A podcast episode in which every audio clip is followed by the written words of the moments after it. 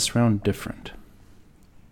Why is 2022 any different than 2018, 2009, 2005 when you were not running? What makes this round any different? Every day is different. It's not only about uh, elections, it's about a way of life.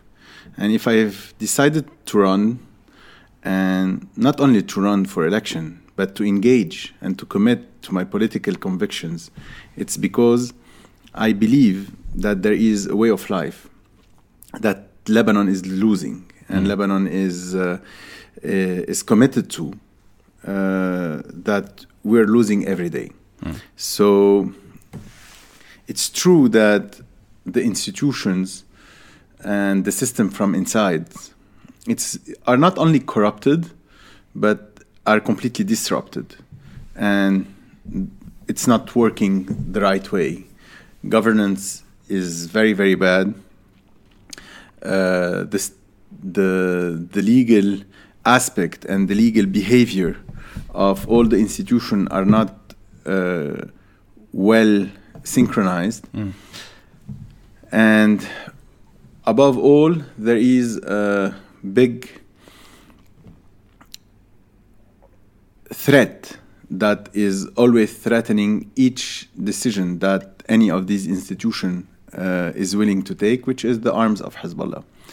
So, for all these reasons, I believe that today the institutions are not the right way and the right place to uh, to really express yourself, but it's a mean Hmm. to reach our, our endless goal. You know, I'm, I'm going to interrupt just for a moment because you've said something that hits home for me, which is you're ar- you're already addressing such a fundamental problem to the way the system operates, and Hezbollah is the probably the biggest obstacle to reform. And I think this is a shared opinion we have. I don't know if it's shared across the mm. political spectrum. I don't. It, it, it's not, but I think that's a foundation we can agree on. I'm not sure what someone like you today, with that intention, which is to try to fix that problem, I'm not sure how someone in your shoes can actually fix that problem. And I'll give an analogy. We're entering a phase of deep, immense pain on the economic Mhm. front, a, a political paralysis which is unthinkable, institutional failure, poverty. All those issues, which are key, are so difficult to fix, but those are the issues that can probably be fixed on a local level. Hezbollah is not a local story. Yes, it's true, but uh, effectively and practically, Mm. all what you've just mentioned is directly linked to the fact that our sovereignty is missing and that our sovereignty is uh, is the victim of a hostage party or a party that is taking Lebanon into hostage. Mm. Like, for example, if I take the tourism, which is the main sector that Lebanon has um, established itself Yes. to bring money in Mm. and to, to grow and to be known for. Yeah. If we take the tourism, our main sour- source of, tour- uh, of tourism was the Gulf countries, Yeah. the Saudis, the Kuwaitis, etc. So when Hezbollah start insulting and attacking and uh, fr- in, in a very heavy way the the the Gulf monarch, monarchy, monarchies Mm. and all these countries, all the Arab countries, and these Arab countries and the Gulf has stopped sending their their their people and tourism to Lebanon. So we are paying today the price of a direct threat that is Hezbollah on our tourism sector. Right. If we take another sector, let's take the agriculture. Okay, you'll tell me what what is the uh, danger of Hezbollah on the agriculture. But today, also, the the Gulf countries were the first uh, importers of Lebanese agriculture product. Uh, after having intercepted uh, three or four um, uh, cargoes of product, Lebanese product, Lebanese fruits Yes. that contained Captagon and drugs, they stopped all the connection and all the import of Lebanese product. Today, the Lebanese product and the Lebanese agriculture are completely uh, uh, lost and they don't know what to do with their product because the, the Lebanese market cannot um, uh, cannot uh, hold the the Lebanese pro- product by itself. It needs we need to export our Lebanese product and specifically to survive and to bring money in. Same thing for any other sector and specifically the all our economical sector. I can take, for example, uh, the the manufacturers, uh, the the tourism, the, the the the commercial, or even the retail shops. Today, when the, you have uh, you have uh, a shop that bring or import product with taxes, with customs, with all type of uh, of he pays full price for electricity, etc. So the the product costs X. Yeah. When if you go to any Hezbollah's uh, retail shop, you will find the same product at X divided by two. Right. Because they Yep. don't pay electricity, they don't pay custom, they don't pay. So how can you compete on this? You cannot. I just want to mention one course, more, yes. Hmm. one last, one last issue. Let's say take the electricity. Yeah. Okay, everybody says, okay, what is the problem of uh, solving the electricity uh, problem in Lebanon? Uh, it's not a Hezbollah problem. Yes, it is. It is a Hezbollah problem because today Hezbollah benefits from the electricity and they don't pay electricity. Hezbollah benefits today and had benefits for the last at least let's say five to six years from importing fuel for the electricity and exporting it to Syria and benefiting from a fresh dollar import because they were they were doing contraband uh, to um, to Syria and more moreover uh, one of the major issue uh, that everybody is, is telling Lebanon to do is to privatize the uh, electricity system and the electricity manufacture, distribution, uh, and all all the sector. Hezbollah is the one that is completely forbidding such privatization. And the most effective uh, example is that in 2002, there was a law that has been published in order to create an authority, which is the, uh, the Electrical uh, uh, General Authority, in order to, to manage this sector that has never been executed because Hezbollah doesn't want it. So Hezbollah is controlling every and every single sector in Lebanon and has a negative impact on each one of them. So we cannot build a, a, a free economical system, a, a system based on liberalism, a system based on on uh, on, on on privatization, on private sectors, etc., which was the core vibe of Lebanon and the core basis of the Lebanese economy. We cannot we cannot survive if uh, we are destroying or the state or Hezbollah is destroying every and single sector of this Uh, Lebanese economy, which is based on on private sector and on liberalism. the core issue that you want to fix that I think of as so fundamental to recovery, I don't think you have it or I have it or anyone in this country has the tools necessary. And the reason I'm approaching this in such a bleak way is because both of us were in our early 40s. I think you're just 40 at the moment, right? Exactly. I'm, I'm 40 as well. So we're literally just mm. started the decade we've been in a country that has been managed the same way since April 13, 1975, meaning there are problems that are beyond the state's control, and it's a fundamental issue that locals can't solve, even when they try. And let me then go down a bit of a personal road. This is the tragedy both of us share. Even though it was not Hezbollah in the early 1980s, it's the same problem that removed someone like Bashir Gemayel from our history. It's the same hmm. story that impacted my father. And here we are, still trying to find a local solution to the problems that are not local. And this is where my question comes in. Is there any advantage in suggesting a policy that could actually end this nightmare beyond beyond pointing at it, which I think in particular Kataeb has done very successfully, and that it hones in on the story and it actually makes it a very important story. But is there anything that can be offered in how to deal with it on a local level? Because I don't know what can be done. You're entering parliament, let's assume you win. and you bring the case to parliament. I don't know if that translates to impacting Hezbollah 1%. It's it's it's not about only impact, impacting Hezbollah. We're not talking about impacting Hezbollah. I think today we're we're talking uh, on the eve of th- of April 13, the start of the war, and what I've been told and what I've read all along since my early years and when I was in university and then later on, and and my true understanding of the Lebanese problem is that it's not concerning uh, um,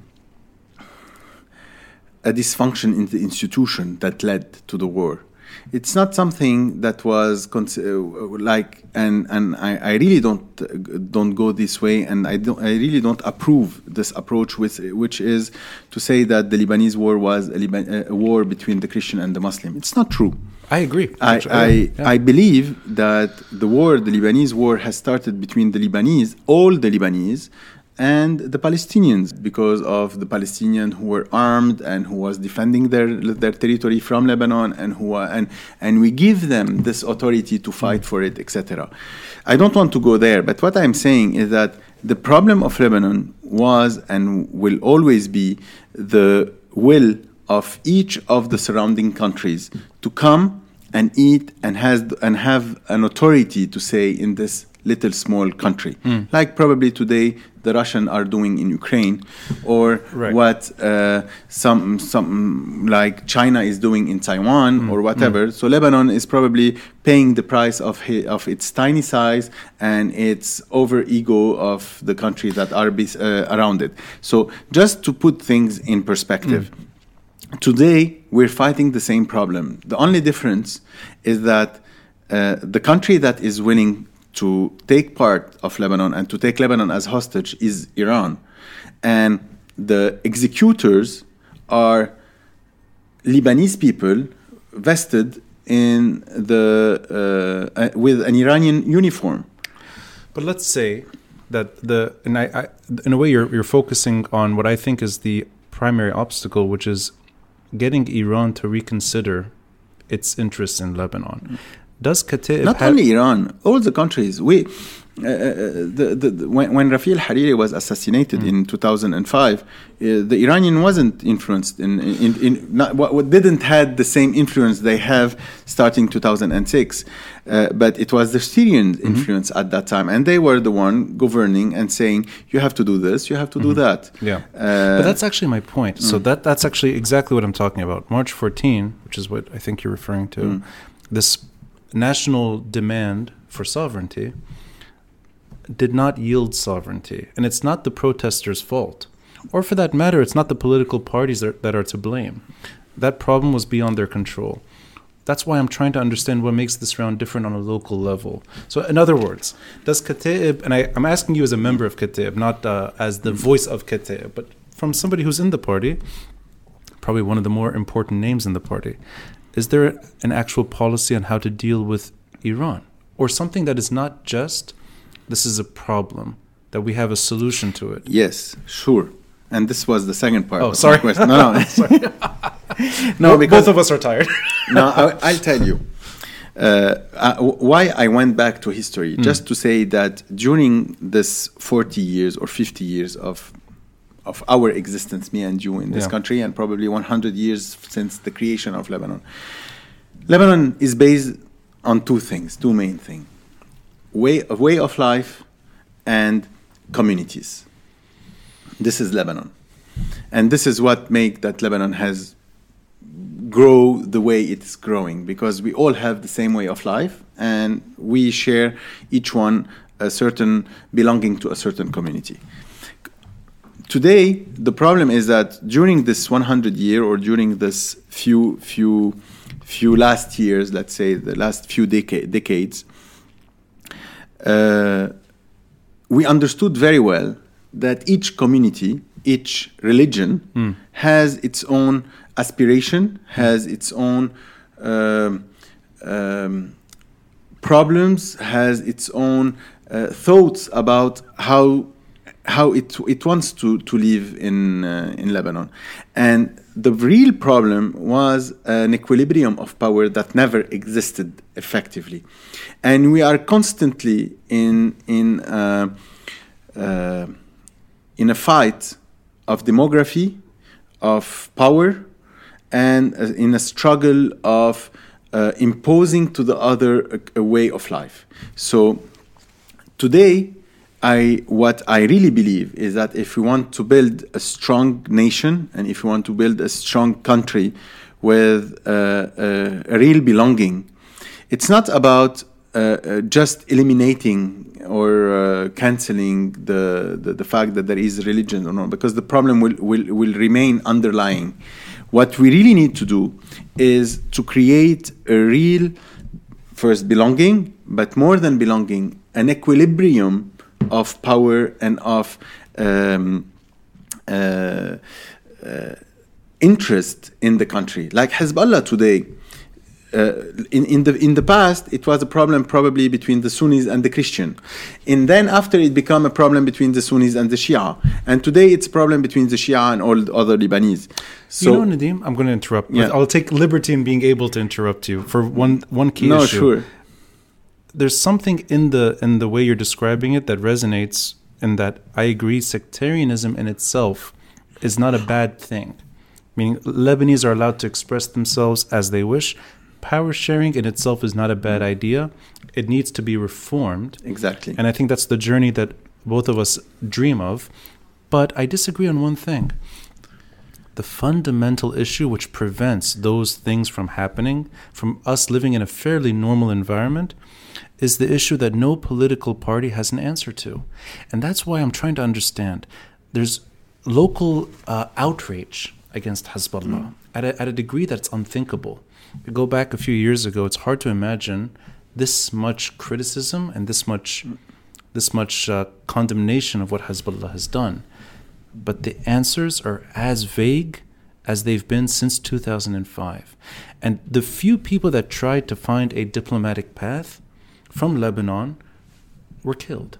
So, so what is the what is the local capability? Because I you're you're eloquently pinpointing at something that prevents us from getting there.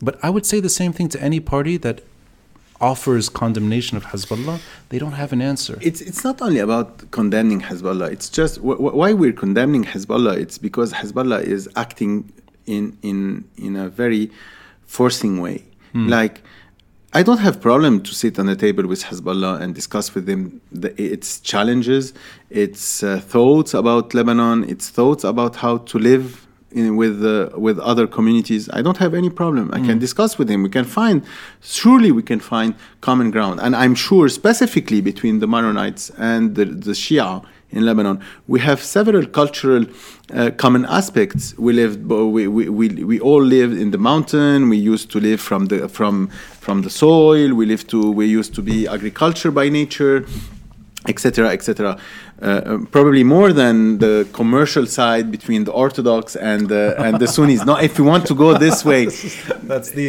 that's the actual Lebanese uh, way to yeah, things. No, no, I, I, I, I'm I'm, to- I'm talking very seriously. But yeah. the problem is today that if Hezbollah wants to consider uh, itself the representative of the Shia and put arms on the table and say, okay, it's either my way or the highway uh, I'm sorry to say we cannot agree on this. Lebanon, Lebanon has Lebanon has grown uh, during the last 100 years in um, very. It's it's true that we went through war and we cannot uh, deny it, but we went also through constructive um, ability to reunite. And I remember I remember very very much the first time I probably. Uh, went on the ground with uh, with with people that I would have never thought I would be uh, uh, gathering mm, with. Mm. After the assassination of Rafic al-Hariri, I went to to the Darih. I went to yes. the to where he was uh, grave to his grave, and I I I said from the 14th of September martyr, which is my father who was assassinated on the 14th of September, to the 14th of September uh, to the 14th of February yeah. uh, martyrs, which is Rafic al Hariri. And there, I really discovered that I didn't even had to speak uh, with someone. We completely understand ourselves that we were here in the same pot, in the same. Uh, uh, um, in the same square, defending the same values, defending the same uh, objective, which is sovereignty, freedom, liberty, uh, uh, justice. We were requesting for justice at that time, and and we, we, we, didn't even had to speak. And you know, I, I just want to tell you something. Since that moment until today, we never really discussed. That's that's the calibration. Sorry, let me just do that really quickly. We're good. Yeah. All right. That's perfect. No one in the four years has done it. Finally, someone else does it for me. Nadim, that was perfect. I've been waiting for this moment. Somebody actually See? does it. Yeah, I'll use yours. I, I will only push one step further. There's a lot of other things I want to talk about, but I insist on something that the way a lot of Lebanese in, in your shoes and not in, not running, from the protester to the politician, they all dream of something, yet the answers I just don't think are here. And that's why I try to explore what a policy could be from within Parliament against this problem. It's not about policy, Ronnie. It's really not about policy. It's about uh, the way you deal with things. You know, sometimes you go home uh, when if you feel in, if you feel fall in love. Okay, if, if if you fall in love, it's not about policy. It's not about a regulation. It's not about uh, putting a bill and saying, okay, I'm gonna. No, it's about the feeling. We need to create a real feeling. This is why I was telling you what happened with Rafic Al Hariri. I, am talking about myself. Mm-hmm. I would have never considered, I would have never um, imagined that I would go there and, and be so much well welcomed mm. by everybody from the Druze, from the Muslims, from the Sunnis, from everybody who was there there was a kind of obstacle between between these communities, and we were we were fed by the Syrian regime and the Syrian uh, the Syrian regime that if we're gonna withdraw from Lebanon, you will see a new war will explode, a new war will will uh, will yeah. hit you, that you will be eaten by the Sunnis, etc. And then at the end, we felt that they left, and we and and we lived very well.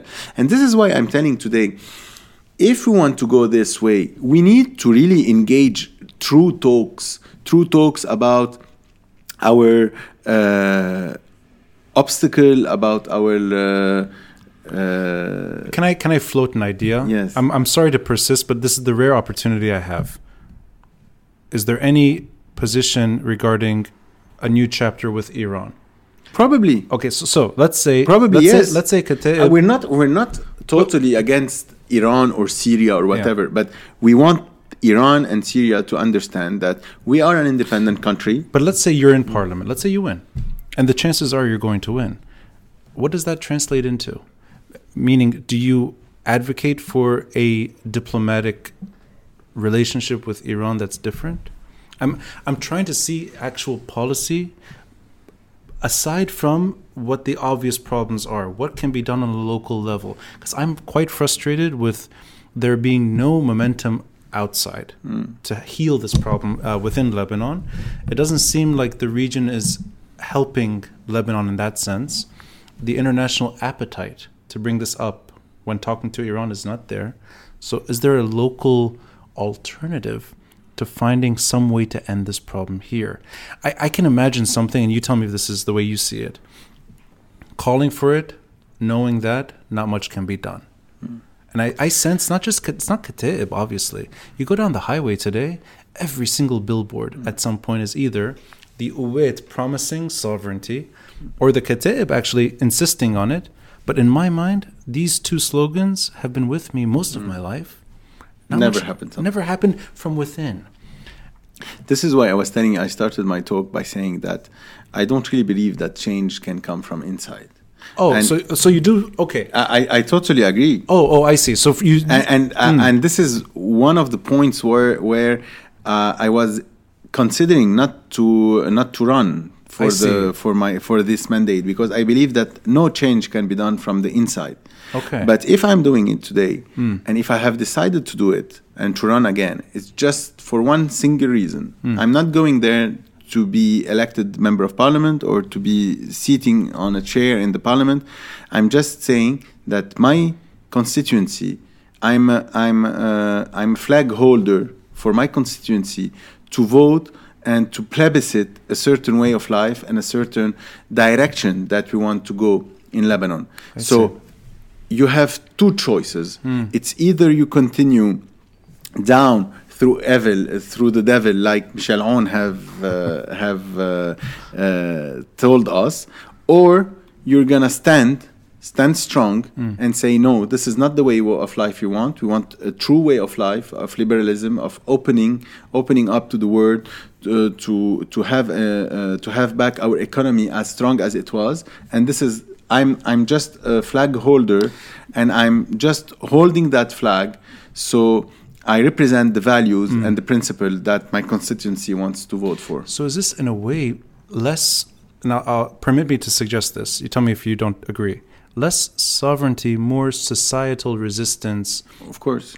I see. So you're able. You know, I appreciate that you're able to admit that there are answers abroad that are not available, and that change regarding at least Hezbollah mm. has to happen on a regional level, and that you're able to also hone in on something which is the way you see Lebanon, and that is your cause at the moment. Of course, and I see, and if we want to go further, I, I, I see today that Lebanon has a lot to do in a diplomatic way, not only in a in a not only for Hezbollah and Iran and mm. Syria, etc. But like for example, why wouldn't why wouldn't we consider a diplomatic way to solve our problem, uh, our border problem with Israel? Why? Why don't we consider our, uh, a diplomatic way to solve our problem with uh, with Syria on Shebaa? Why don't we consider our problem uh, uh, uh, a diplomatic uh, issue to solve all our problem with all our neighbors? But that's the point. That's uh, what I agree with. That that is what gets Lebanese who stick their heads up either kicked out or eliminated. What you're just talking about right now is exactly what I believe is the fundamental problem. Mm-hmm. Lebanese cannot address those fundamental issues. Why? The in my mind, and Yeah. I don't know if in my mind, 1970 and the build up to No, no. 1975. Let, let, let's that- say, that's let's where say all- today, that's where why, why today they cannot address such issues? the, the what the reasons that tore Lebanon apart are still here, and those prevent sovereignty from happening. It's the capability of one or more groups to dictate the state's policies. In our case today, it's Hezbollah. It wasn't always Hezbollah. Yeah, it wasn't always Hezbollah, but it's all, it was always the people that were holding arms and threatening the Lebanese population. Absolutely. But And this yeah. is why I was telling you the Palestinians' problem, the Syrian problem, Hezbollah's problem today is not only a matter of of, uh, of uh, Lebanon's problem. It's it's a matter that they want to dictate you by force the way you want to live, and this is not what we want. So you're in a way providing some symbolic resistance on a societal level within Parliament. In, in a way, it's almost a it's a reminder. Of course, Oh, I see. I'm. I, I, uh, I think that today our resistance is not only by uh, mean of the institution, the legal and the official institution and democratical institution. We cannot leave democracy, and this is why I am being candidate because we cannot leave democracy aside and we cannot leave the institution aside. Yeah. But the real, the real work has to be done somewhere else. I appreciate that. You're you're doing something which is rare. You're admitting that there's real work beyond a parliamentarian's And this is- capabilities. This is, why I, I uh, this is why I resign after the explosion of uh, of the Beirut port. Yeah. Because at that moment I really understand, and I saw it in front of my eyes, that we are completely incompetent by resolving our problem in this way, and and the governance, the governance. Uh, of the institution of the Lebanese institution doesn't give you the means to solve your problem or to reach a solution. You so know, we need to find it somewhere else. I appreciate this. But this doesn't mean that uh, we stop politics or or diplomatics uh, area. what I would love to see, and again, I'm an outsider to this story. I would love to see a group like Kataeb make that clearer and how to address the outside story. Because no party in Lebanon, I think, has actually tried to bridge that. It's of course it's not just Kataeb, but any group that has honed in on the story I wish that there was more to offer on what could be done outside, because that could still be a Lebanese angle. It doesn't have to be within Lebanon, mm. and it could offer other countries with leverage at least an understanding of what keeps Lebanon paralyzed. Now, I'm going to jump from the very difficult Hezbollah story to your own recent journey, and I'm going to ask you something a bit sensitive. When you're running now from a very old and proud party that has been within Lebanon's societal and political fabric pre independence, one of the oldest parties in Lebanon, if not the oldest, from a name that is associated with Lebanon. I mean, you don't, there's no breaking Beit Gemayel with Lebanon. They go one and the same. There's, the intimacy is real and the pursuit is obvious and it's generational. Someone like you who's 40, finding an audience that has no tolerance for someone like you.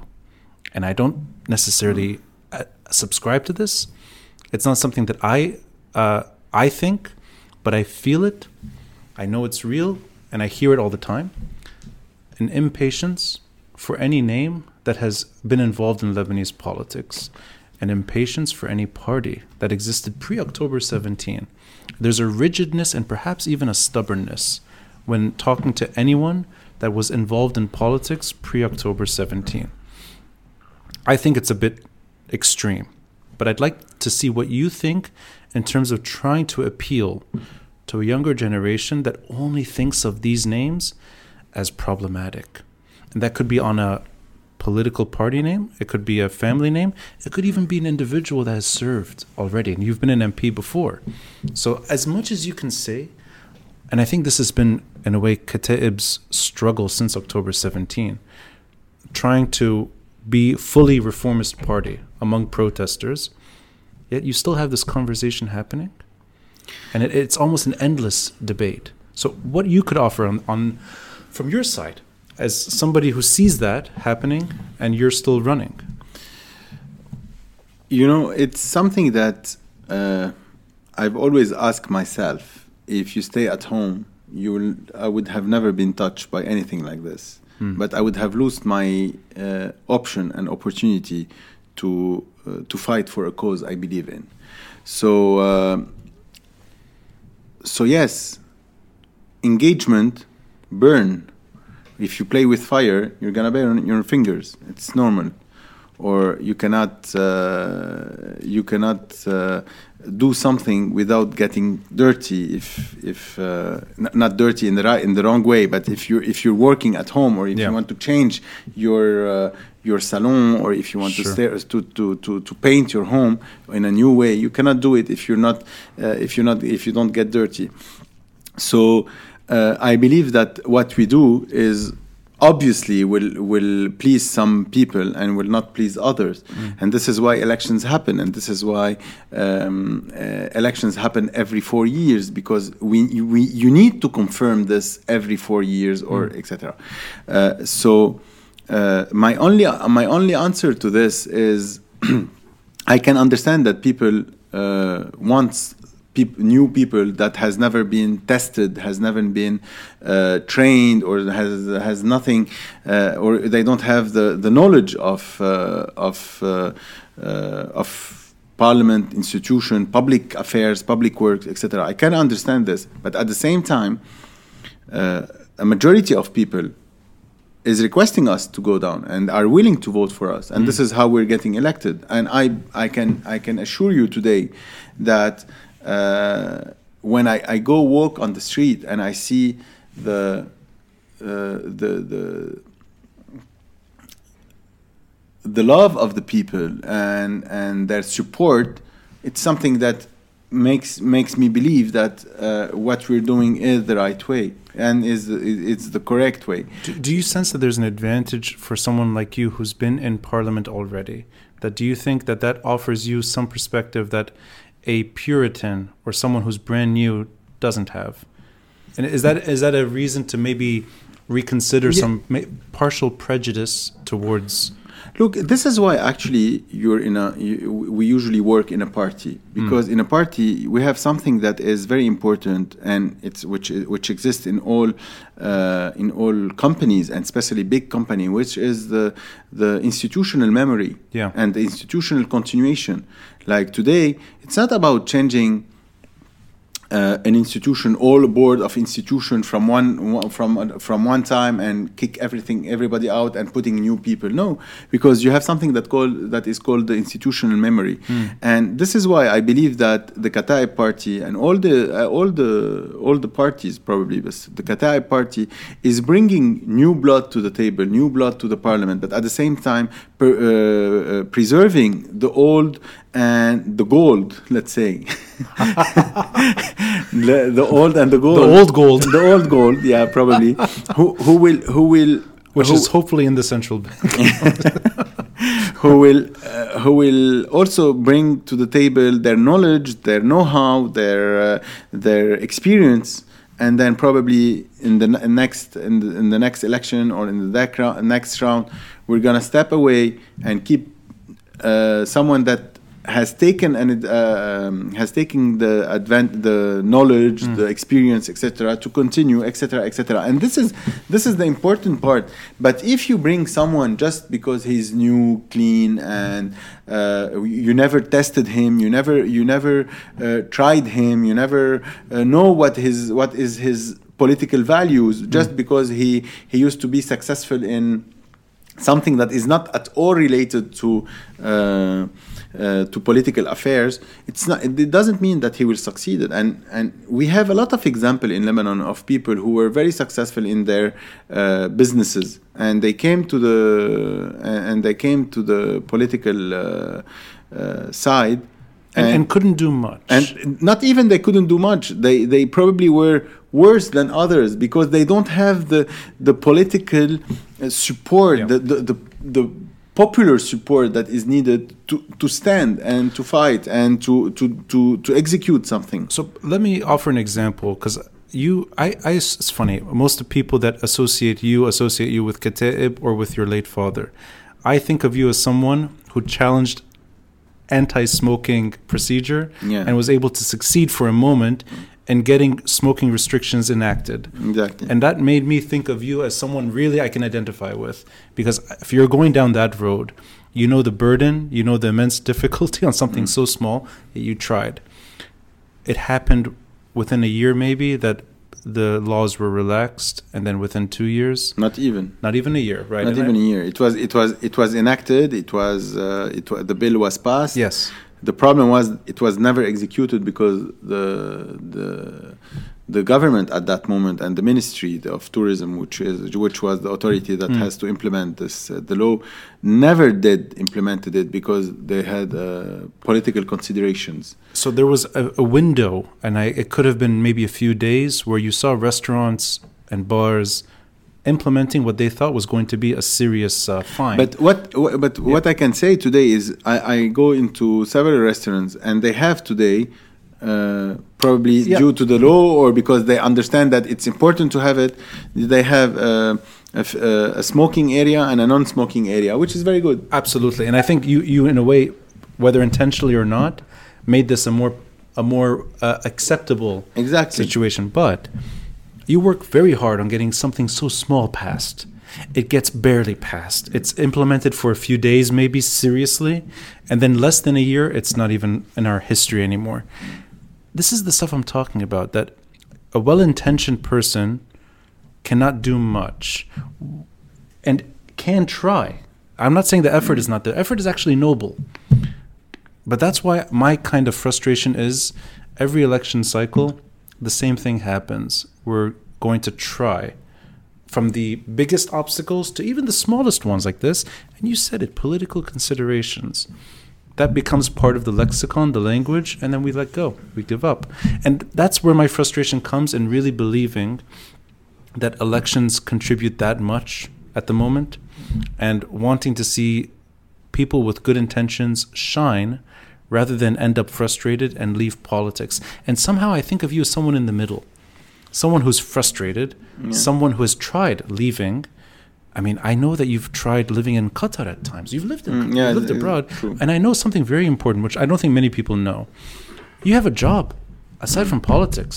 You're you're you studied law. You're a lawyer, so you could do something else. You're not just doing this because it's nothing. There's nothing else you can do. You can No, do. of course, it's, yeah. I'm not doing it because uh, it's not, uh, This is not a, gar- a garbage bin not- where you have to. Uh, if if someone doesn't know what to do, he goes and and stay uh, stay in parliament. No, of course not. But you're I'm doing it by conviction. And I- Conviction, yeah, but- and I'm leaving a lot, a lot aside. Yeah. To to come and uh, and and serve my country. I'm putting a lot aside. But there's this this thing in the middle that you're doing everything you can, and then you're also seeing your home further deteriorate.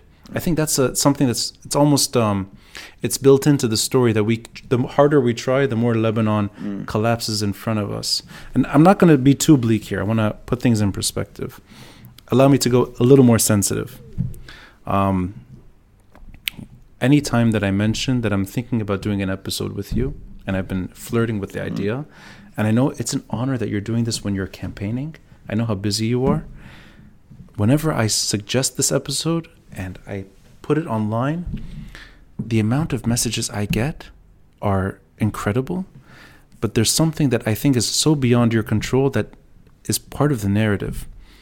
They associate you with your father. I think this is natural.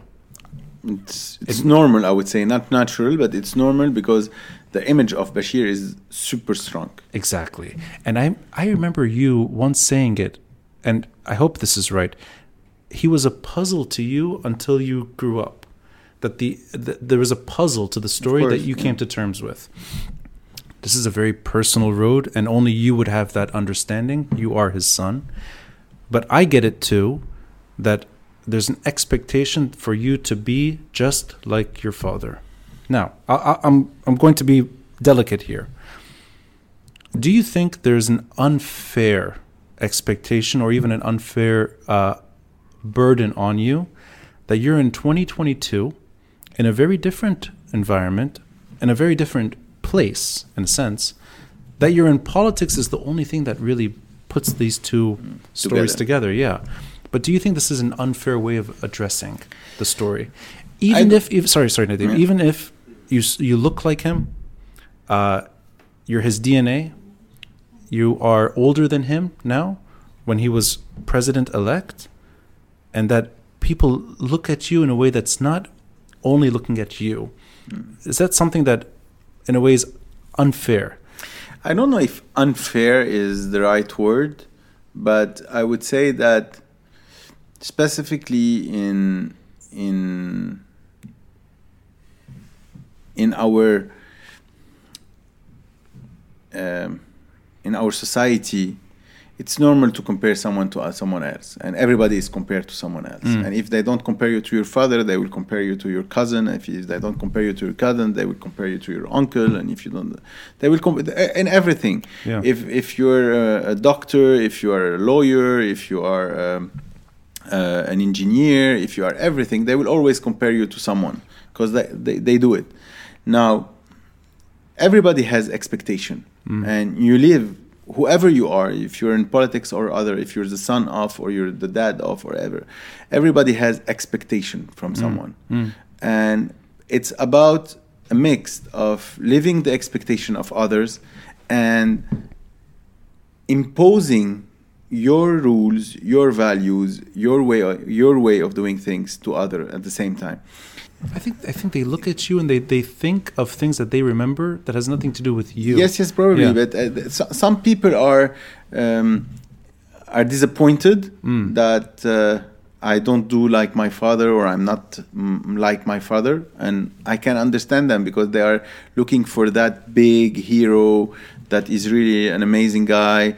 Uh, who lived the way he, he lived his life in the 1975 to 1982 Mm. he had an army behind him. He had uh, the power. He had a complete different scenario.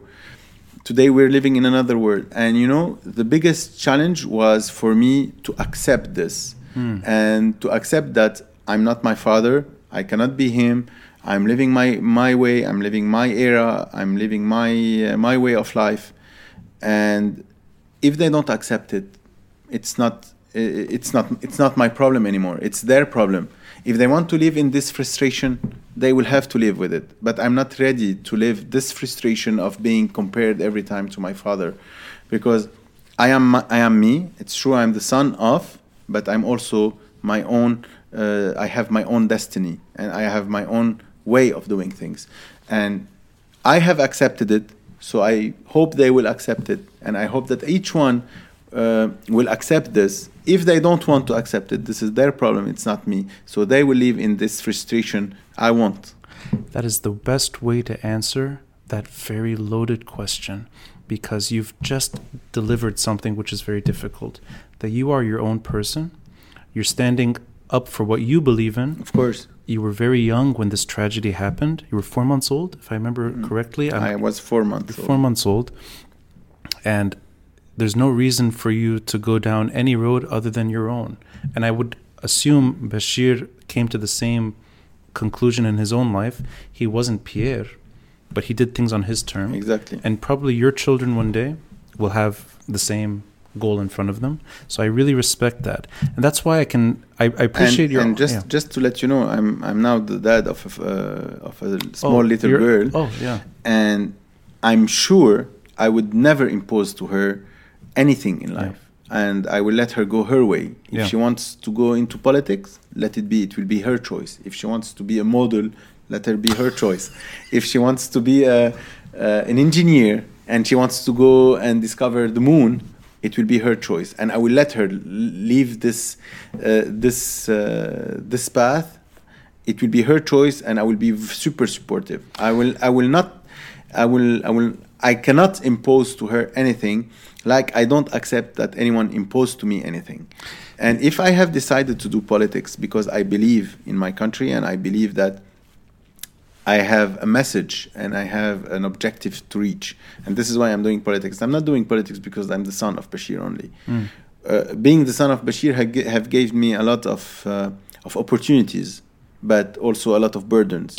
Yeah. So you need to be up to the opportunities and up to the burden. If no, both will break you. I really appreciate you even opening up this part of your life because there are different people, different stories, and I think it's safe to say because you even hinted at it already. Uh, Bashir is an icon, and that, in a way, you can't really replicate that. As hard as you try, it won't happen, and you have to find your own footing in life. Uh, I knew my father much better, obviously. Uh, so I, I, he became a friend in life more than a father. But I get hints of this sometimes. I was at Spinney's last night. Somebody walked up to me and insisted I run for elections. I don't speak the language correctly. I would not appeal to maybe five people. And if I did appeal, it's the five I don't trust. and it's not for me. And add to that, he was not an MP, but there's an assumption. Politics, you should follow the footsteps. And there's an insistence sometimes, it's your duty. And I don't think that's the case. I think you can find your own story. And if it flirts with politics, that's fine. If it's going into parliament, that's fine as well. But I agree with you that you need to come to your own conclusions in life. And I, I respect you for saying that. It means a lot to me. I want to wrap up the episode with something that is, I think, uh, also beyond your control. It's a story that predates you. Um, it's the legacy of Kataeb today and how people look at Kataeb right now, and maybe even how you do. We're getting a bit older, so maybe our perspective allows us to have some uh, maneuvering space when we talk about these parties. But there's a younger generation that thinks of this party and has maybe been told about this party in a way that's not entirely true. And there are in a way, episodes of the party that become the story. And I asked Sami Gemayel the same sort of terrain, in that it's been 40 years, people still talk about Sabra Shatila. Mm. There are still talk, there's still discussions about the militia days, about battles that took place, about many Lebanese that were killed, and Palestinians that died as well. And you fast forward, you have a young Sami Gemayel who was not even around, or if he was, he was a child. He's not involved in those years. A young Nadim Gemayel. You have a very young base in Kataeb today that looks more like a a liberal party in other countries Mm. rather than an old dinosaur party. But still, there's this assumption that Kataeb did wrong, words that are associated with pain, agony, and, and murder and Mm. tragedy, in particular Sabra Shatila. And the party is still around. And it's positioned itself as a reformist party, allying with October 17 parties. So I think the journey is quite remarkable. But is there anything you can say to trying to trying to put that chapter in perspective? That the Civil War years are real, but that that's not Kataeb's story. The story is much bigger. And and maybe how you come to terms with it. Because you're not a militia man. You're not involved in any Civil War battle. Yet there's that stigma that comes with it. Look, it's about um, it's about uh, an image that we have also. Uh, of course, today when you, you speak about the Kataeb, first thing that comes to mind was there are fighters. They were probably people think that the Kataeb were born in, in 1975. Right. Yeah. Uh, but at the end, it's about how you write your history and how you explain it to others, and the the objective why you were fighting at that moment, etc. And I believe that today uh, we're working a lot, not only to appear uh, as liberal and as modern and democratic, etc., but also we're working to make the young understand what are the values of Lebanon and how we can get together, to work together to build uh, uh, the, the best out of the future together.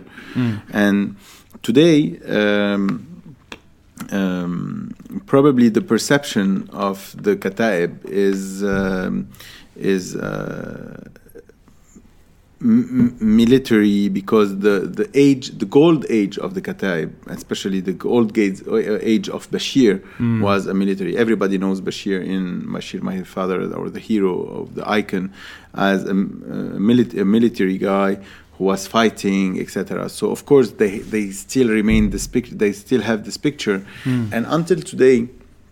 I think all the parties has not yet come to a, an image or to an achievement that could cover or to, that could balance this image of the past. Hmm. One of the image they had was the 14 March image and uh, Yes. the one with Pierre Gemayel, Right, where right. where Pierre was really uh, uh, heading the party towards something new, to, to a bigger scope, to a bigger cause where everybody was allied um, uh, between Saad al Hariri, Pierre Gemayel, Gebran Tueni, uh, the the Ishtirakiyye, the, the the PNS, the, the PSP. Uh, every everybody was. Um, uh, was uh, was uh, like in a dynamic where there is something new happening to the country, and this is where this is the only part I believe that had covered the past. Because they, they, they, they, their the value, the principle, the goals they were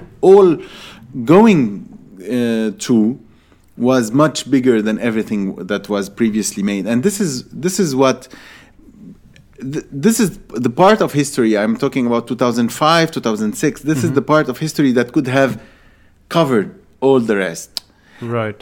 So you saw that as almost turning the page in a way, and uh, of Kataeb as well. not only turning the page you were ri- writing a new page in lebanon history it's not only Right, about right. the kataeb history Yeah. the kataeb the kataeb was w- were writing the history of lebanon in 1975 1982 because they were they were they were defending lebanon and then this is what remained yeah. in the book of Lebanon. They were they they wrote a lot in the books of Kataeb, mm, but mm. it never covered the page of Lebanon. So after 2005, when we reunited all together, Muslims, Christian, Druze, etc. When they re- they reunited all together, they were they were writing together a new page of the Lebanese history, hmm. and this is why it covered up. Today, for for unfortunately today, I don't know if I can say this or no, but every party is writing his own history, history, not writing together the history of Lebanon. And this is why I believe that reuniting everybody around a single and identical goal an identical cause an identical objective would be the, the real way of writing and drafting a new page of Lebanon history. And this is where we'll be imposing our values, our principles, our, uh, our, our values of democracy, freedom, uh, justice, all these values that we have been fighting for all together separately, each one in his own book, we have to gather it all together in one book, which, which is the Lebanese uh, book let's assume, and I'm going to, I'll, I'll take what you just said and I'll fast forward post May. Mm. Let's assume that you are in parliament. Kataeb, let's say, does better this year than it did in 2018. A few additional MPs are in parliament. And let's assume that even some of the October 17, a handful, make it in. I'm trying to be optimistic here including the independents that have allied themselves with this, meaning Neemat Frem or Michel Moawad, the crowd that I think is familiar to a degree. Let's say that there's a small bloc in parliament that sees Lebanon the way you do. The story you just said, let's say it's shared among a small bloc. What does that bloc look like in terms of applying pressure to the usual suspects? Does it look like a very small, watered down version of March 14? Or is it something entirely different? That it's meant to, it's meant to apply pressure. Look, first, I believe that few people can stand for big causes, and few people can change a big majority. Mm. And today, it's not about numbers. We're not in a power, uh, in a balance of power. Mm to to say that if we'll if we are more or less or we have a majority or a minority, we we should have the determination of willing to change, and this determination would uh, will um, give us the uh, the power to effectively imp- not impose but drive our uh, the way the way we want it to be, um, and uh, but is the message targeting the regime parties? And I, don't. I, maybe mm. the word is not correct here, but the the usual parties that are going to enter parliament. Is that small block meant to just signal where the problems are, more than actually being able to do no, we will, we will engage each problem. Of mm. course, we will mm. engage each problem. We will we'll try to solve each problem. We'll put things on the table. Yeah. We'll try to convince others. We we we have we have a lot to do. I mm. think it's not only about. Uh, I think in Parliament, if I have one experience, is lobbying is much more important than the real the real uh, lobbying. Lobbying, of course, oh, lobbying. Yeah, lobbying is very important in mm. Parliament, and you can, uh, you believe me, it can change a lot of uh, of opinions mm. uh, in big uh, in big parties or in small parties. And sorry, lobbying from which side? From the population to parliament, or from the other way? All, trying to all way around. Mm. Like uh, you have to talk. You have to talk to you, to the people to make them understand what are the challenges and what are the difficulties and what are the opportunities for them. Because mm. sometimes people doesn't see their, the, the opportunities they have in some in some bills that are going to be passed. Like for example, let's take the example you were talking about, the one of uh, the the smoking ban. Yeah. At the beginning, the, the restaurants were considering that we were fighting the restaurant and we want to close all the restaurants. And then I understand that it was an opportunity for them to bring more people, yeah. to have people that doesn't want to go smoke in a restaurant but so and, and they understand it. And this is why i was telling you they they apply it by themselves creating two areas in a restaurant smoking and non-smoking.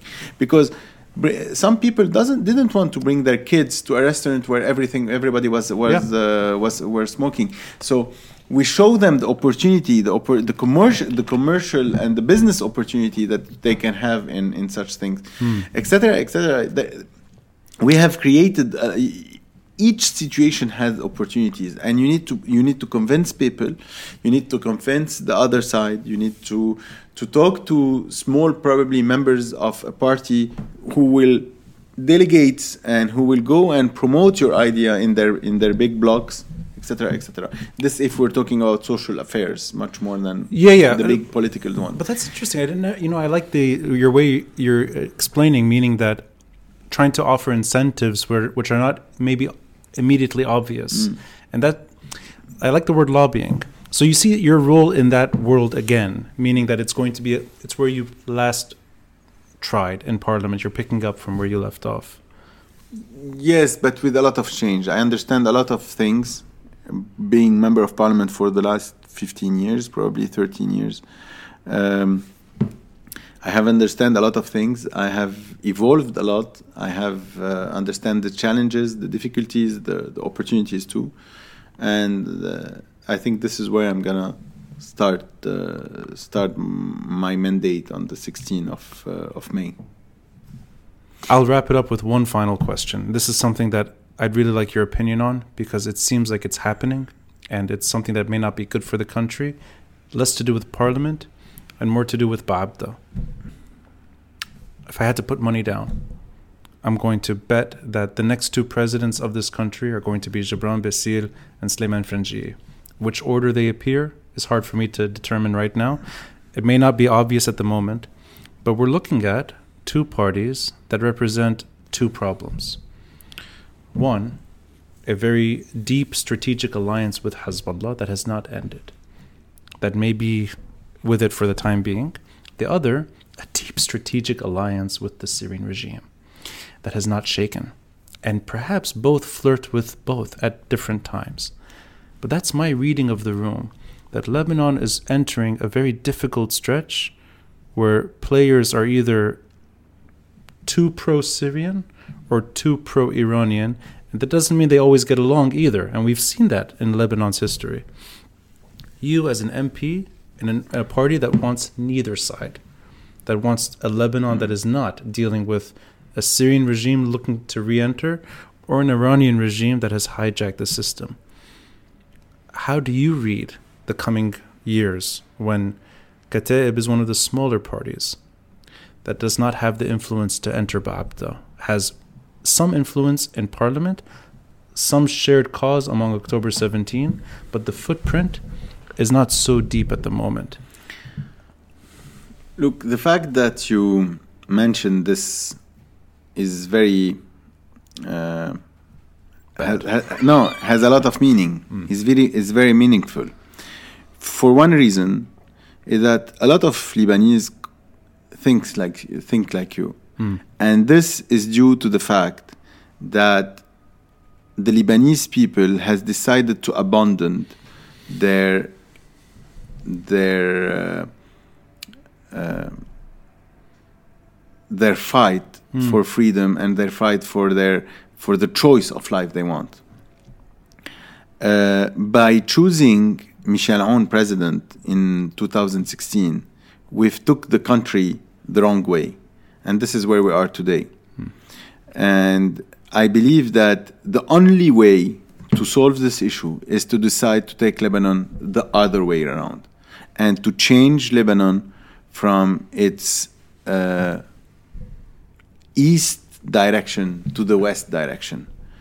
And this can only be done by a clear uh, decision and uh, will of the Lebanese people in 2015, in the election, uh, sorry, in May 15, yes.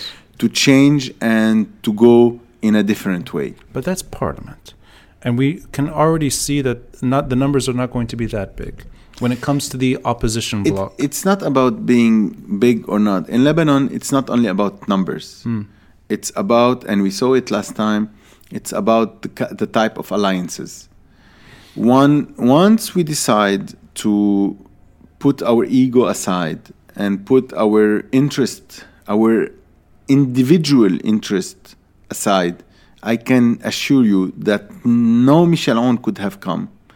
And Gebran Bassil and Sleiman Frangieh would not, will never make it if we put our egos aside and we put our personal interest aside and we unify in a goal that we will decide our own direction and specifically to go west, no more going east. Do you see that happening, though? But because I know that you, you, you I see things. I see. I see this happening. Hmm. If if we if we are able to overcome our differences. And I'm specifically, uh, specifically talking about the Christians and then all the rest. because it will be a Christian decision first. If the Christian has will agree not to bring Gebran Bassil or it's not only about agreeing on Gebran Bassil or Sleiman Frangieh. For me, it's, it's, it's exactly the same. Hmm. It's not about Syria or Hezbollah. It's one direction. Is a new Venezuela? Is the direction of North Korea? It's the direction of uh, of Cuba. It's it's the same direction for me. It's not about choosing Gebran Bassil or Sleiman Frangieh. It's about the decision of which way we have to we want to take Lebanon, and this is not about personal individualistic. Hmm. If if the fact that one of the candidates will say it's either me or Gebran Bassil, this cannot be the case. This this cannot. The, this will make us reach a, a, a, a point where it will be Gebran Bassil winning or or or Sleiman Frangieh or this point. We have to agree all together to the best interest of Lebanon, and then we can go fight whoever we want. I will ask one more on this on this mm. subject. Does that require also regional change? Just the way you were describing the other issues, that some things are beyond our control. Is that also part of it? I believe that our will and our engagement will bring to the table the international community. Hmm. It's it's us. It's how we make the international community feel Hmm. and understand the situation that will that will lead the international community to move in the in, in a sense or another. You know, there's something, Nadim, when talking to you, I I appreciate a few ways you explain the answer, and you're not shy of admitting constraints, but you also hold a deep reservoir of optimism, which I didn't expect, and I'm I'm glad you have it because that's I think what you should have when you're trying to maintain a political career in this country. So I'm glad you offer a light, if you will, at the end of this Mm. tunnel, and something else you're able to carefully uh, focus in on what you think is a societal issue, and you're working to hold on to something that you think is disappearing. And you're also able to talk about something which is very difficult for me, which is limited control, limited power, but you're able to accept it, and the fight is there with or without uh, with or without burden, with or without other political parties and how they operate, and with or without international community, you'd still be doing this. Of course, you know why? Because eh, we're. I want to get back to 13 April, when we when the war started, and this is a, a knowledge that we have learned from probably not the war, but the way our fathers and grandfather uh, grandfather have survived. Uh, at that moment, they didn't have the means to fight the Palestinians, who were very well trained, very well, uh, uh, very well armed, etc. And we we have, uh, and this is why I was I was telling you the balance of power uh, is not the important point here. It's our perseverance and our our our engagement, our will to fight and to stand. And this is why this is where my optimism come from. Yeah. It's about the will of a people. And this will, I'm sure, can change a lot of things. It's not about only numbers, it's not about uh, the equilibrium of power, it's about much more than this. You know, but I think it's both. It's what what tore Lebanon's sovereignty apart, having an external militia create a monster in this country, and also the only reason Kataeb trained itself into into becoming a militia was because of that problem in Lebanon. Of course. Kataeb did not naturally become a militia. That issue has not been fixed properly. We're still in that world in 2022. But I should be less uh, less pessimistic on what you're talking about, which is the will to have a population not give up and still make their case heard, whether it's through parliament or whether it's through external uh, agreements that are happened at Lebanon's expense. And in that story is someone like you who's grown up during the Civil War.